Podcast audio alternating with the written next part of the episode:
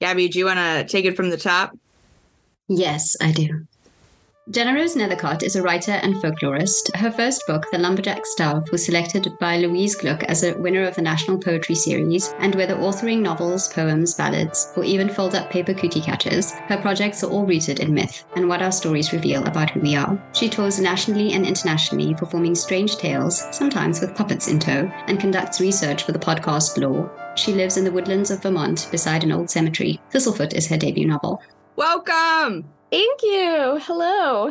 Hello, it's so good to see you. Um, we met actually in person in the fall, and you had your whole case of puppet accessories. Sure. And, and one word for them. yes, it was amazing. And uh, it was what was really special about that to me is I'd been given some advice um, by an author about you need to start making connections, you know, and build like your author community. And you were like the first person that I didn't know that I like was like brave enough to be like, will you, will you do it? Like, well, it was lovely meeting you there. And it's always, yeah, it's always really fun to meet another writer while out and about and like dragging a crate of puppets behind. When I'm Yeah. spending most of my time with puppets, it's always great to make a human friend. I love that. And I saw like you you post stuff on your social media and it cracks me up every time I see you going to a place and then you're showing your Baba Yaga puppet and her seat. Oh yeah. I I found early on that like the best way to get an empty seat next to you on a bus or a train is to have a puppet in the seat and then no one will touch it with a 10 foot pole. so that's been my my little trick. So is it um because I actually would have thought it was a conversation piece, but is this actually something where if you did not want to speak to people, you would recommend doing it? Oh, I think it depends on the context. I do I will admit I've had to start like keeping her stowed away on airplanes because too many people talk to me and I'm like I can't. I'm not up for this. I just can't do this right now. Yeah. And like on one train, uh, the train conductor made me pick up the Baba Yaga puppet and have her wave to everyone on the train. And Oh, after gosh. that, I was like, "This isn't gonna work, man. I can't." Oh, that live is like awkward. Oh, but you did it. I did it. Uh, You took one for the team. Yeah, and there was one plane where there was like a crying baby right behind me, and then I had the Baba Yaga pop up in between the plane seats, and she stopped crying, and so that felt pretty cool. that is so it's nice. a strange power to wield. I have to I was about to say that is that is some real storytelling power right there. Yes. And as part of going to different bookstores, I know you had a whole show that you would put on, which is um I'm sure you also have Baba Yaga like just for fun, but um there was as well like an additional purpose. Yeah, she is my lover, and also we are colleagues.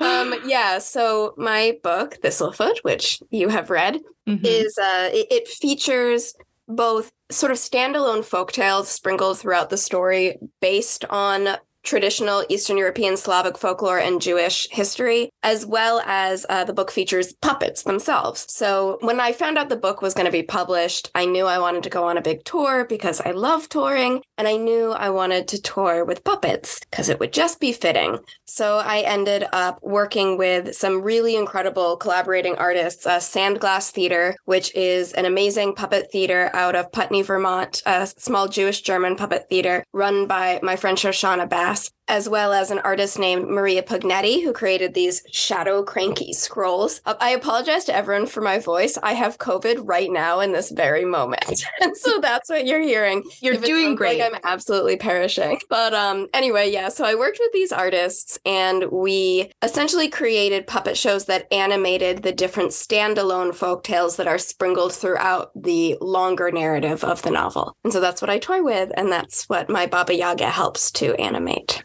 Ugh, it's so cool.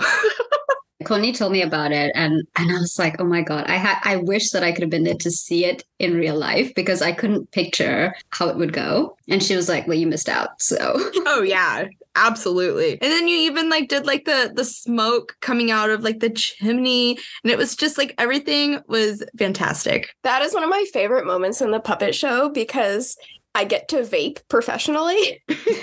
so this little tiny version of Baba Yaga's house on chicken legs. And in, in the old Slavic folktales, Baba Yaga, this witch crone figure, lives in this sentient house that is lofted up on chicken legs. And I, I have that featured in the novel. And uh, so part of the puppet show is I have this teeny tiny little version of the house on chicken legs. And yeah, like you said, the I, there's a moment where smoke comes out of the chimney of the little house. And the way that I do it is there's a little straw that like feeds through the puppet and into the chimney. And I have a Juul and I just like suck on this Juul in the middle of a show in some poor unsuspecting bookseller's presence and then just like blow it through this roof and everyone loses their mind.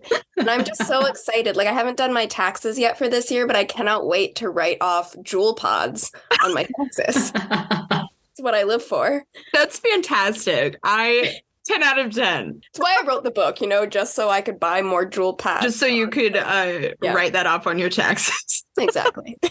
yeah, well, support. Thank you. this is incredibly entertaining to me. I I hate taxes with a passion, and I'm yeah. just like, wow, if if I, if I was doing that, then maybe um, it would be a bit more bearable. I feel like we talk. I mean, I know like everyone goes, you know, grumble, grumble taxes, but I feel like we talk about taxes like in a, an above average amount on your podcast. Oh no, I, I think this is the first time here, but like just personally between us, like oh, Gabby's sure. always like taxes. Sorry, it's actually surprise. This is a tax podcast. yeah, we pivoted hard here. Look, it's important to have personal vendettas against yeah. anything that your heart desires. Yes, yes. I love a good vendetta. I love reading about a good vendetta too. Way to pivot back. Yeah. well done, Courtney. You did it. I've, I've had experience. I've had experience. so um, I did want to kind of, you know, just talk about because um, a lot of your work is steeped in storytelling, myths, all of those things. Um, and you know, when we met, we had this incredible conversation about monsters. And for you, then I'm just, you know, for another hot take, um, what are essential ingredients for making a monster? So I am obsessed with monsters, all monsters. Of course, I have my favorites, as we all do. But mm-hmm. I think what you and I were talking about, if I recall correctly, mm-hmm. in my COVID addled haze, is uh, I'm really fascinated by this idea that in order to make a monster, it has to contain opposing forces. So there's this essay by Freud called The Uncanny, which, you know, we take Freud with a grain of salt, but this essay is really interesting. And in it, he talks about the difference between fantasy and horror, where he says a fantasy story is when a fantastical, impossible thing occurs within a fantastical world. So, for example, a dragon story that's fantasy because dragons eh, belong in the world in which they are being written into. However, horror is when a fantastical thing happens in our world. So, mm. you know, Godzilla, for example, is not considered a dragon, but is considered a monster of some kind because Godzilla is in our world, not in a world where Godzilla belongs. And so, according to this theory of Freud's, fear or the sense of the uncanny comes not from our relationship to a thing itself, but basically, or it, it comes not from a thing itself in isolation, but rather it comes from a juxtaposition, a chafing between one thing and another thing that do not belong next to each other. Mm. So uh, Theodora Goss has a an essay that extends this notion in which she talks about monsters containing in their bodies two opposing forces that makes them scary or makes them uncanny. So, for example, vampires are both living and dead. Werewolves are both animal and human ghosts exist in our time, but also in the past, as well as the living and the dead, as well as corporeal, but incorporeal. And so any monster you look at, you're going to see this really intense, uncomfortable chafing going on. And that is where our sense of like something not being right comes from. And I think this is also why in history, so many people with disabilities were relegated to uh, the label of monstrosity, put into sideshows, etc., is because there was some sort of societal idea of what people thought a person was supposed to look like or how a person was supposed to present. And so when someone came along that challenged that notion, our brains would have read it as a chafing and then wanted to label that as monstrous, which I think is really interesting when you look at yeah, just the way that people are treated throughout throughout time. What happens when a person is labeled a monster versus a supernatural being being labeled a monster? That's a really interesting perspective. I always think about it. I've I've never thought about it in, in those terms as, as like kind of that that juxtaposition that you described now. Um, and I've always kind of thought about it in terms of the element of surprise and you know the, the that kind of fear of the unknown and expectation. So if you go into a fantastical world, um, as you were talking about Godzilla earlier, um, you have a certain expectation that there might be something that comes along that um, that you don't you won't fully know what that is and you won't be able to categorize it in a certain way but you still have a certain level of expectation that it's not something that would necessarily exist in the world as we know it but still it can it can have elements of horror because you can't predefine that for yourself mm-hmm. because you don't live in that fantastical world. So right, um, it's kind of like the violation of a contract. Exactly. Do you so have I, a favorite monster? Oh yeah. Ooh, favorite. I mean, I love a good vampire. I really you if it ain't broke, don't fix it, you know? um, and I mean, I grew up as a huge Buffy the Vampire Slayer fan. Oh, so yeah. that's just like very, very dear to my heart. And I would love to write a vampire novel one day. I've been really interested lately in that there's more discussion about, um, you know, well, okay, so to to kind of broaden this a little bit, one of the things I love about monsters in general is that they're metaphors, right? Like almost every monster represents something real that's going on in the world that we live in. So the stories we tell are told for a reason.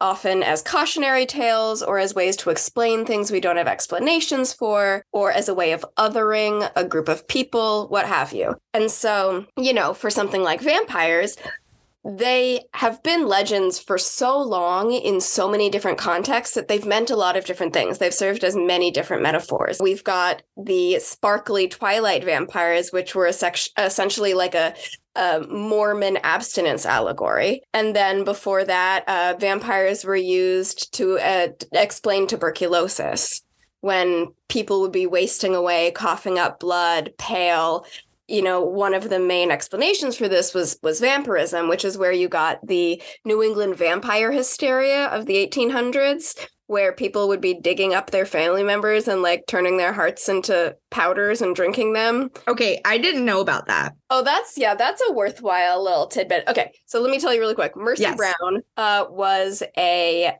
I think she was an Exeter, Rhode Island. She was a young woman whose family was one by one being picked off by tuberculosis. She went as well. Her mother and I believe one of her sisters went before her. Her brother got sick two and their dad was freaking out and was like we've got to figure out how to fix this. Now this was way too late for any sort of supernatural assumptions to be made. It was in i believe the late 1800s but this kind of flim flam man came through town and convinced this grieving father that one deceased member of his family must be a vampire and had been coming back to suck the life force out of the remaining members and had now set their sights on his son and the only thing to be done was to exhume those who had already been buried and see who hadn't decayed. Clearly. Clearly, yeah, that's the only reasonable option. And so, kind of at his wits' end, the father's like, okay, let's do it. And so they dug the deceased family members up, and, you know, the mother had properly decayed. I think I think it was another sister had properly decayed. And then Mercy Brown, she had died in the winter. It was still winter. She was frozen. She had not decayed at all. Shocking. And so uh, in order so they were like that's the vampire and the only way to save your son is if you cut out her heart, burn it, put it in a tincture and have your son drink it. And he did. And he still died of tuberculosis. But uh, the news traveled fast and it became a whole New England trend. So that's fun. Holy crap. the more you know. but yeah, so that's, you know, vampires in that context was a whole thing. And I can't believe you're swerving already. My mouth is still open. this is just like my daily life, you know. And I do want to like talk about that too. Woman, ninety nine percent cursed facts.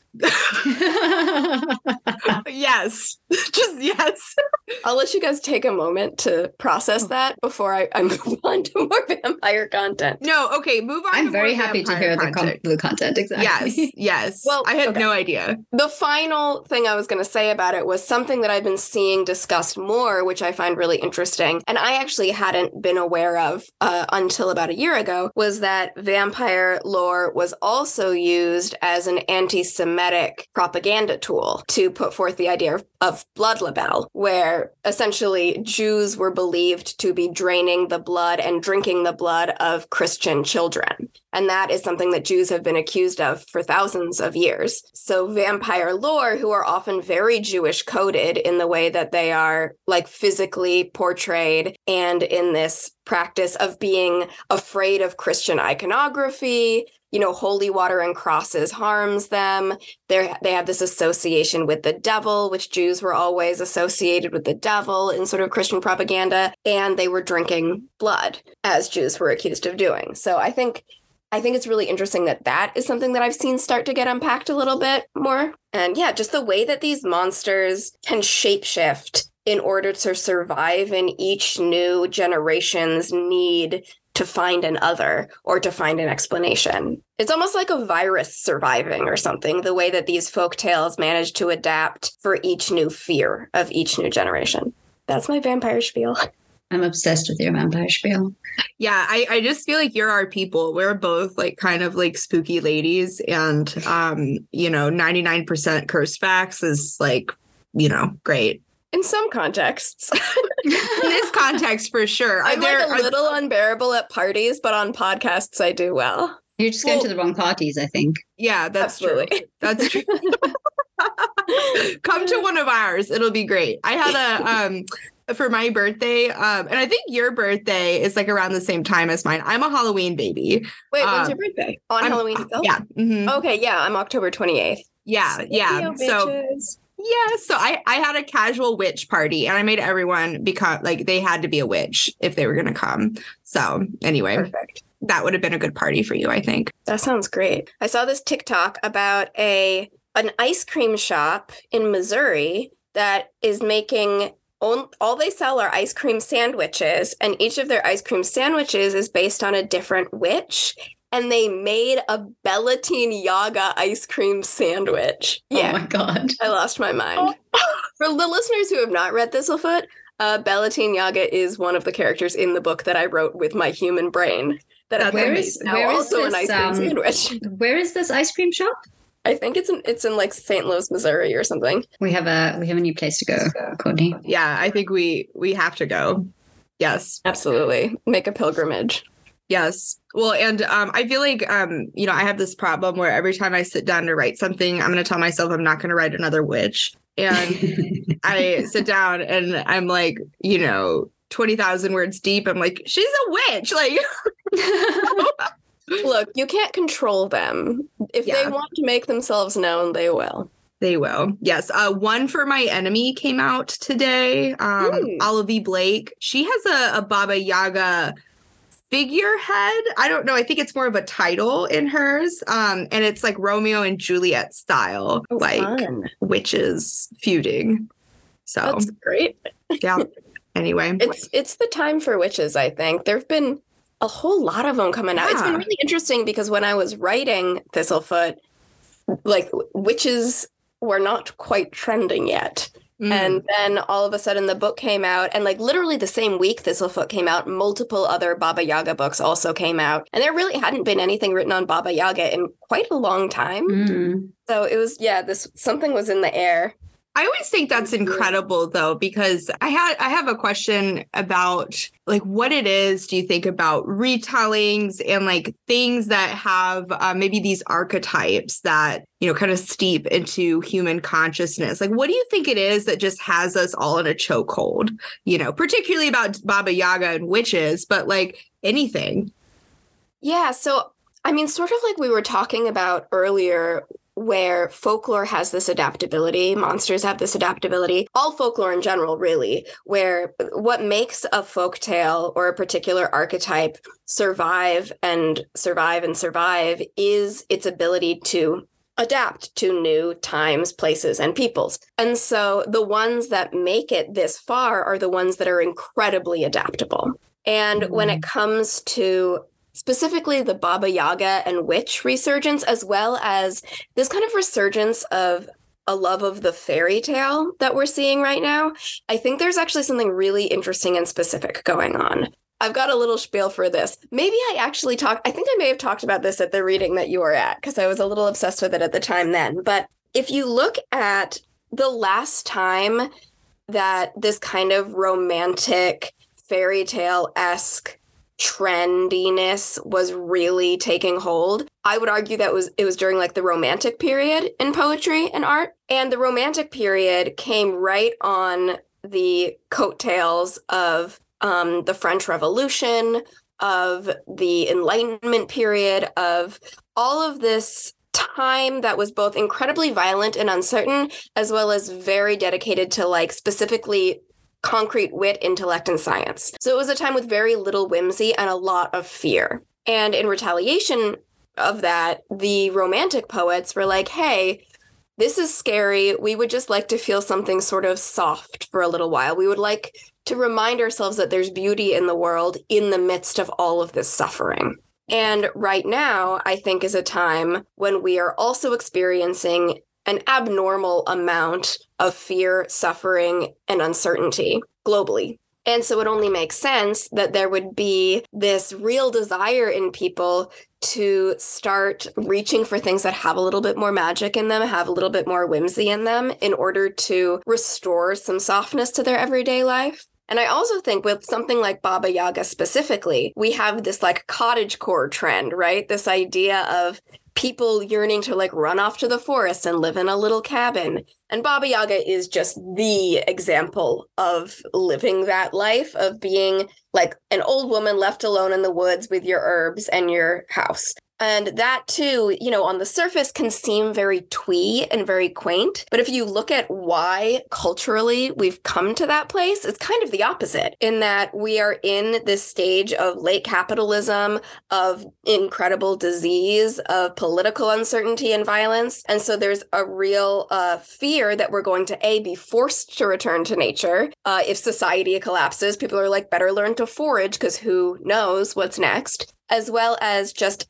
a fear and a desire to step away from this incredible claustrophobia of like urban capitalism and disease. And so, what would be more appealing than a figure like Baba Yaga who exists outside of all that? Yeah, I um I'm so curious then because it, it really feels like you have thought so much about this. And, you know, and I'm wondering right now in your projects and what you're working on, do you feel like any of this kind of steeping into your own storytelling methods now? It sounds like subconsciously, maybe with Thistlefoot it did. So I've always worked in the realm of metaphor and I've always drawn from folklore. It, it, it's always been my most natural language. I studied folklore in college folklore ethnology is like an academic realm that I know a lot about. And so it's very much just a language I speak through. So, yeah, I think for me personally, supernatural folklore has always been the lens through which I interpreted human experience.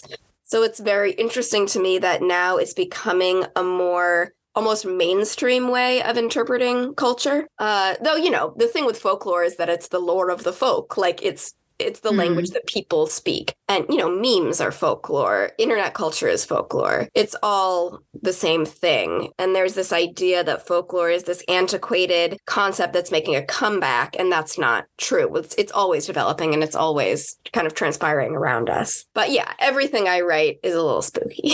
Do you have a, a favorite folktale? I well, I love Little Red Riding Hood, which is a fairy tale, not a folk tale. I Little Red Riding Hood, I think, is my favorite fairy tale because I always I love any fairy tale. My, my or my favorite category of folklore and fairy tale are when a supernatural story is being used to talk about something that someone has decided is too taboo to talk about directly. Mm-hmm. So in Little Red Riding Hood, of course, it's this sexual allegory it's this warning that mothers would tell to their children about like messing around with enticing rakish men um, and potentially becoming devoured. I love any time that a parent was clearly too embarrassed to tell their children just not to sleep around. And so instead are like, let me come up with this incredibly elaborate supernatural story in order to like get the point across, but not have to like embarrass myself in doing so. I feel like people still do that too.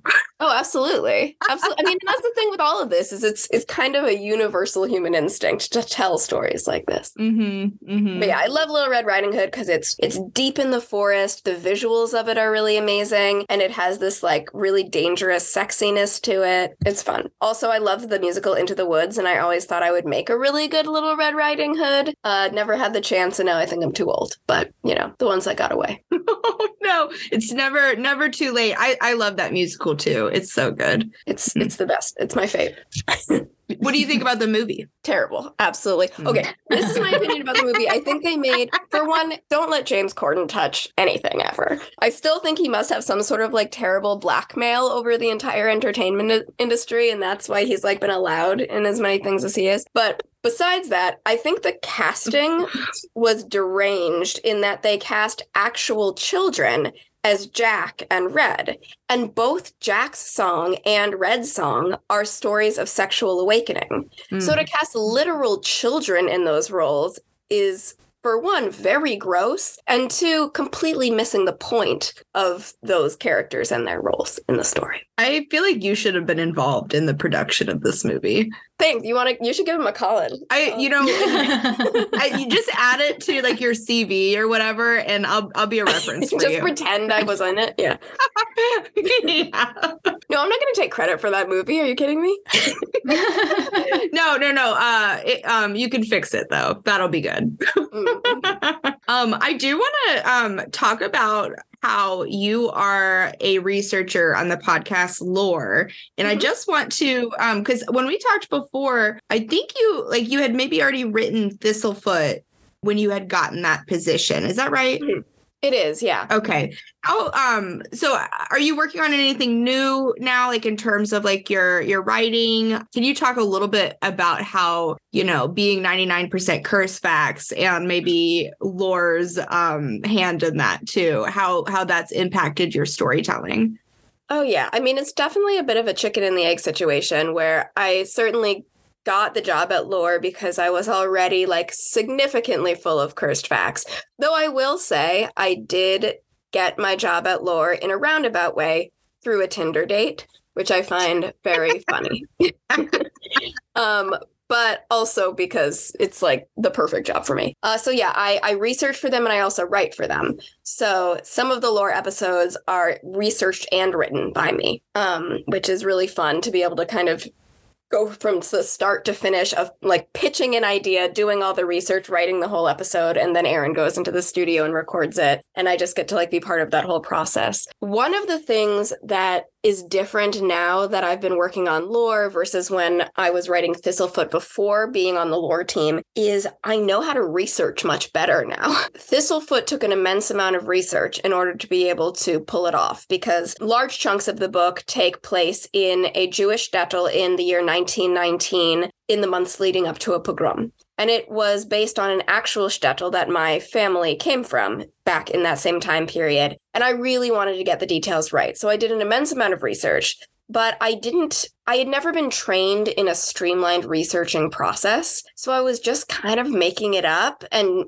it wasn't efficient in the way that I can be now. Um, so, one of the things that's really changed that I'm really excited about as I'm working on new projects is I really know how to research like effectively and in this really laser specific way which feels really satisfying and exciting to have really recognizably grown my skill in that realm. Lore is great in that every single week I research a new subject. So every week I am full of exponentially more cursed information. so, you know, one week I'll be like, reading about the worst hot air balloon disaster that ever happened in French history. And then another week, I'll be learning about something called star slime. And then another week, I'll be learning about like Joan of Arc's right hand man who happened to be a child cannibal. And it's just, it's all over the map, y'all. And it's all in here now. By in here, I mean deep lodged within my soul. Um, Part of your DNA now. Oh yeah, absolutely. I, I've been altered on a genetic level. And what's cool about it too is that it is, you know, there is a lot of crossover, right? In between the work I do for lore and just my general interests and the work I do as an author. I feel like the projects I'm working on now. So I, I, just turned in this week my edits for my next book, which will be out uh, in the spring or late winter, early spring of 2024. And that is a short fiction collection, which are all sort of weird magical realism, modern fairy tale type stories. Which I also wrote before I started working on lore. But my next novel will be a New England Gothic of sorts. And I'm not sure if actual facts that I learned from lore will work their way into that, but definitely the research method definitely some of the the vibes. And also every time i work on an episode i like find all these ideas for amazing stories. So there's definitely like books for the future brewing from some of the incredible historical realms that i've been dwelling in for lore so i um i will forever be a researcher at heart and i just latched onto like with passion as you were talking about how you kind of honed in on your own research process do you have any like i know top three tips that you could share about how you how your researching has changed? Um, so working for Lore, Aaron Mahnke has developed this really efficient streamlined research process for every single episode, where every episode on lore is a four act structure. There is an introduction, then there are is a basically there's an introduction where we're kind of zoomed out on a topic, almost like a bird's eye view. And then, or that's act one. And then act two is you zoom in closer and more specific on that topic. And act three is one specific story in that topic. And then act four or the epilogue is an adjacent but similar topic. So, for example, the very first episode I ever did uh, for lore was on Lake Lanier in Georgia. And it's this lake where there's just been an immense number of drownings as well as a number of sort of alleged hauntings taking place there. And so for Act One, with that, I did an overarching scope of the history of the lake from like when it was carved out by glacial migration to the uh, creation of the reservoir to the present day. And that's this, you know, huge bird's eye view. So for researching, that would be like where you start is like a big sweep of your topic. Then for Act Two, I moved in more closely to just looking at drownings that have taken place in this lake. Um, and so for that, I'm like searching through newspapers.com archives, reading obituaries from the early 1900s. Really fun, kind of detective work sleuthing. And, you know, with that, my story is getting more focused because the research is getting more focused. With Act Three, I was focusing on one specific drowning that happened that ended up causing some ghost stories in the area. And so then you get that's the meat of your story, right? You're going right down into an actual concrete narrative. But because you've done all of this larger work before it, all of this broader work, that really concrete specific narrative has all of this contextual underpinning to it. And so that is what I've found to be really, really valuable in researching for, you know, a narrative project for any kind of historical fiction that I might be working on is, you know, start with these broad sweeps and then get narrower and narrower and narrower. And by doing a broad sweep, you're going to find the information that interests you the most that you would then want to get narrower on. And so that that zeroing in process I've found to be really really valuable. Thank you for sharing that. I feel like the the research phase of any start of any new project can be both exciting and overwhelming. And so it's always interesting to me to hear how other people approach it and what I can sort of learn from from your process. Totally. Yeah. And it, it is a very overwhelming thing because there's infinite information. You could always include more. I guess. And so I think the most valuable thing you can do to research for something is to be as selectively specific as possible. Like when I was researching for Thistlefoot, I love little details. I love getting little details right. So, for example, this house on chicken legs that Baba Yaga inhabits, in my version of the story, it is from this small Jewish shtetl, which in the traditional Eastern European folklore, it is not. Um, but in my version, it is. And so I wanted the house to architecturally match what would exist in these shtetls. So I did all this research on what these houses looked like. Not only did I look at photographs, but I read like first person documents of people describing the interiors of the homes they grew up in. I actually contacted a carpenter friend of mine who was able to discern that the buildings in those spaces would not have been built with metal joinery, but would have been built entirely with wooden joinery because the metal pieces would have been too expensive for those regions. And so it was like that level of detail I find almost to be the most valuable kind of research you can do because that's what makes something real. That's what takes a story that otherwise is as fantastical as you want it to be and weights it down with something earthen and real and literal and concrete. Do you have any recommendations like like JSTOR for example, you know, things like that for people to go to if they're looking at writing um anything based in history or history adjacent?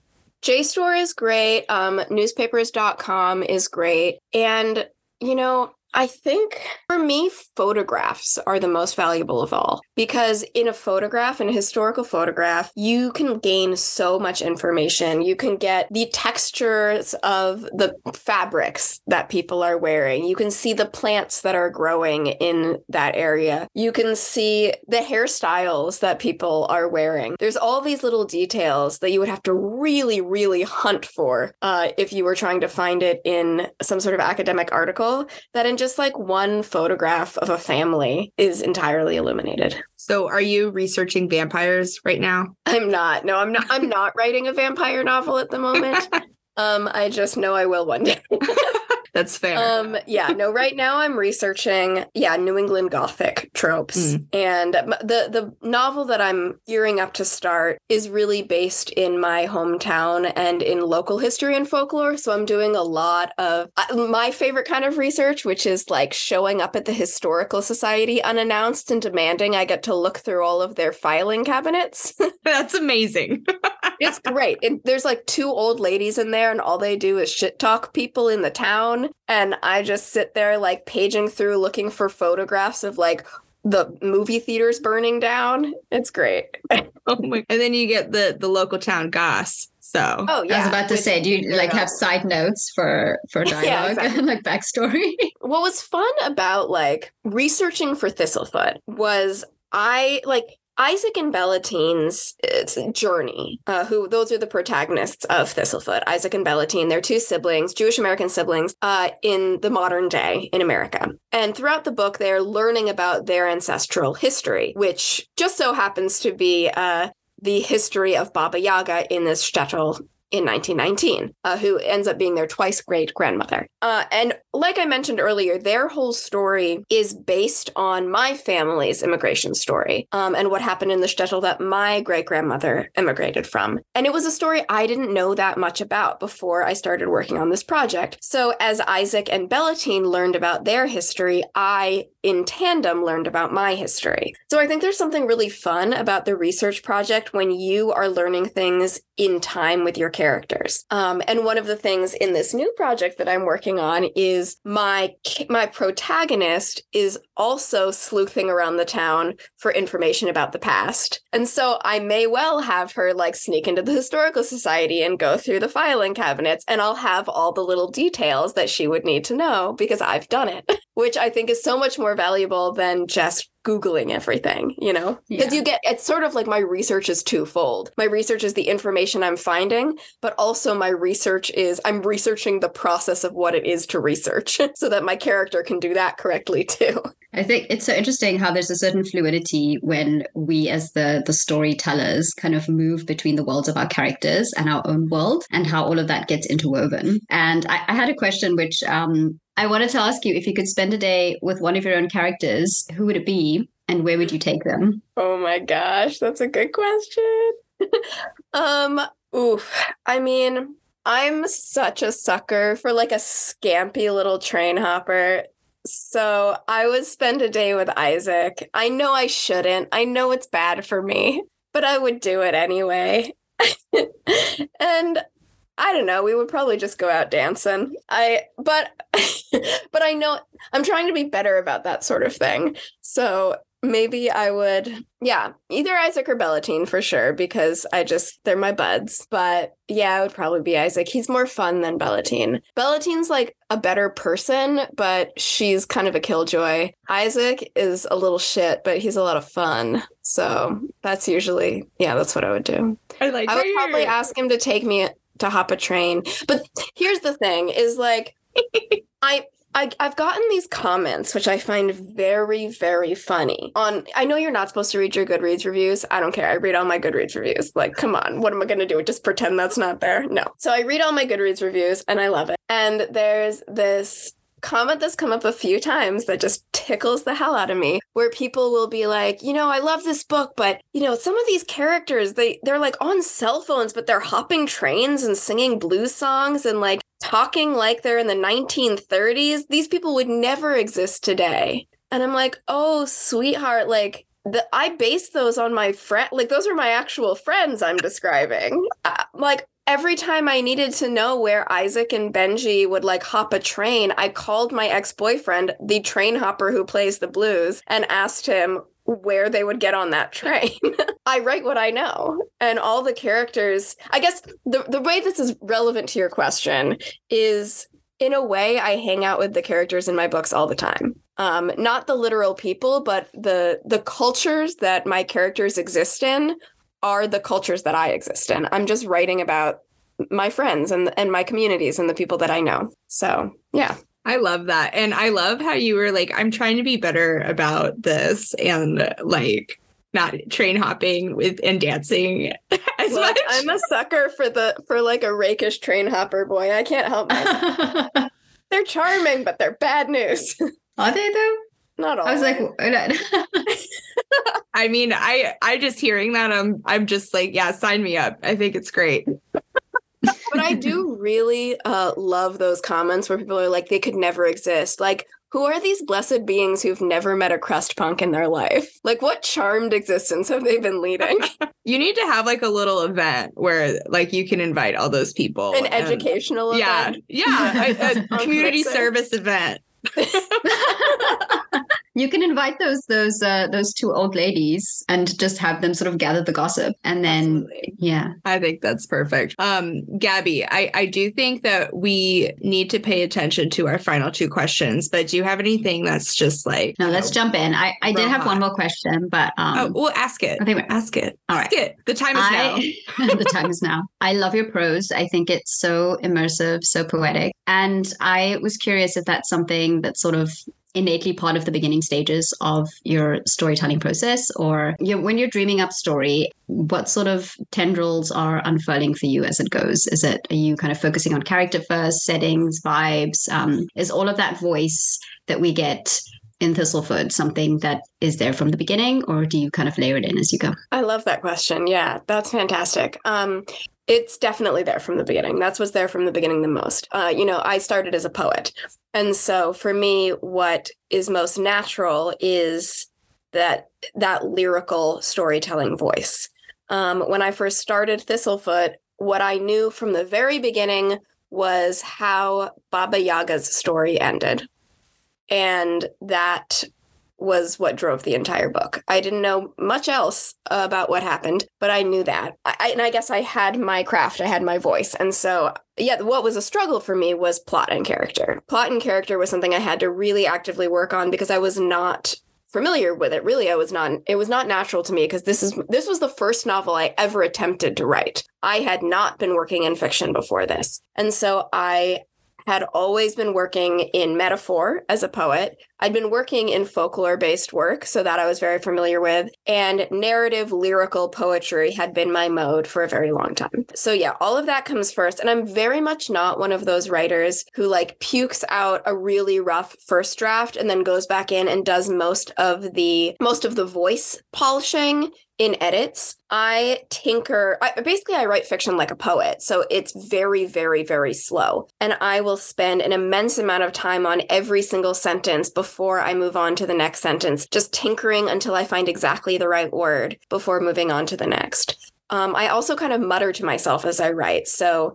you know, it lends itself really naturally to being read aloud because I'm almost writing it aloud. And so there's a certain like oral impact that goes into the writing process. And then the things that ended up needing more tinkering later on were essentially fleshing out some of the plot and character things that were missing before. Uh, but yeah, the the actual vibes and tone and writing style that's what's most concrete for me and what always comes first. I love that because I feel like I, I feel like that's something you can feel in the story, and that's why I was so curious about it. Cool. I'm glad. Yeah, that's that's like the one thing I'm I'm confident about, I guess. You know, with Thistlefoot, I really felt like I didn't know what I was doing because it was my first novel, and I was just kind of trusting the process. And the one thing that I do feel like I'm able to trust is I know I know my voice and my craft. And when when it comes to like a linguistic level and like a poet a level of poeticism that I like. I love purple prose. It's like a very over the top style of writing and it's not for everyone, but I love over dis- overly descriptive purple writing. And so I know that I can give myself permission to do that and I'll enjoy it even when I don't know like what should this person's entire personality and motive be? Who knows? But I can sure describe a chair well. it's a good talent to have. Thank It you. is. Not everybody can describe a chair, so I'm also really glad we uh, decided to make some space for that question because that was fantastic. Thank you. All right, Gabby, take it away. Right, we're going to read what your story beast is. And you said, My story beast is a shape shifting magpie sneaking into a party she was not invited to. I forgot Which- I wrote that. it is so fun. I bet I she feel like- hopped a train on the way there. okay, two things in that. Uh, the shape shifting I want to talk about and uh, what kind of party this is. So, what what is your uh, what is your magpie shape shifting into? She's shapeshifting between like a teenage girl and a magpie. It's like a magpie shapeshifting into kind of like a troublemaker teenage girl who gets like detention a lot. Okay, I like that. and uh, and what sort of party is this? It's like again, we're in like a teen magpie setting. It's like someone's parents went away for the weekend and there's going to be a lot of spin the bottle. Fantastic.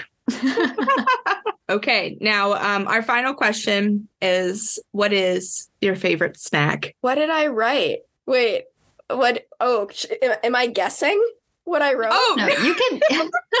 this is so funny. This question because I feel like we we never clarify, and so people Mhm. sometimes think they have to say what they wrote. But like your snack can change. yeah. Um, your favorite snack can change. what, you what snacking on lately?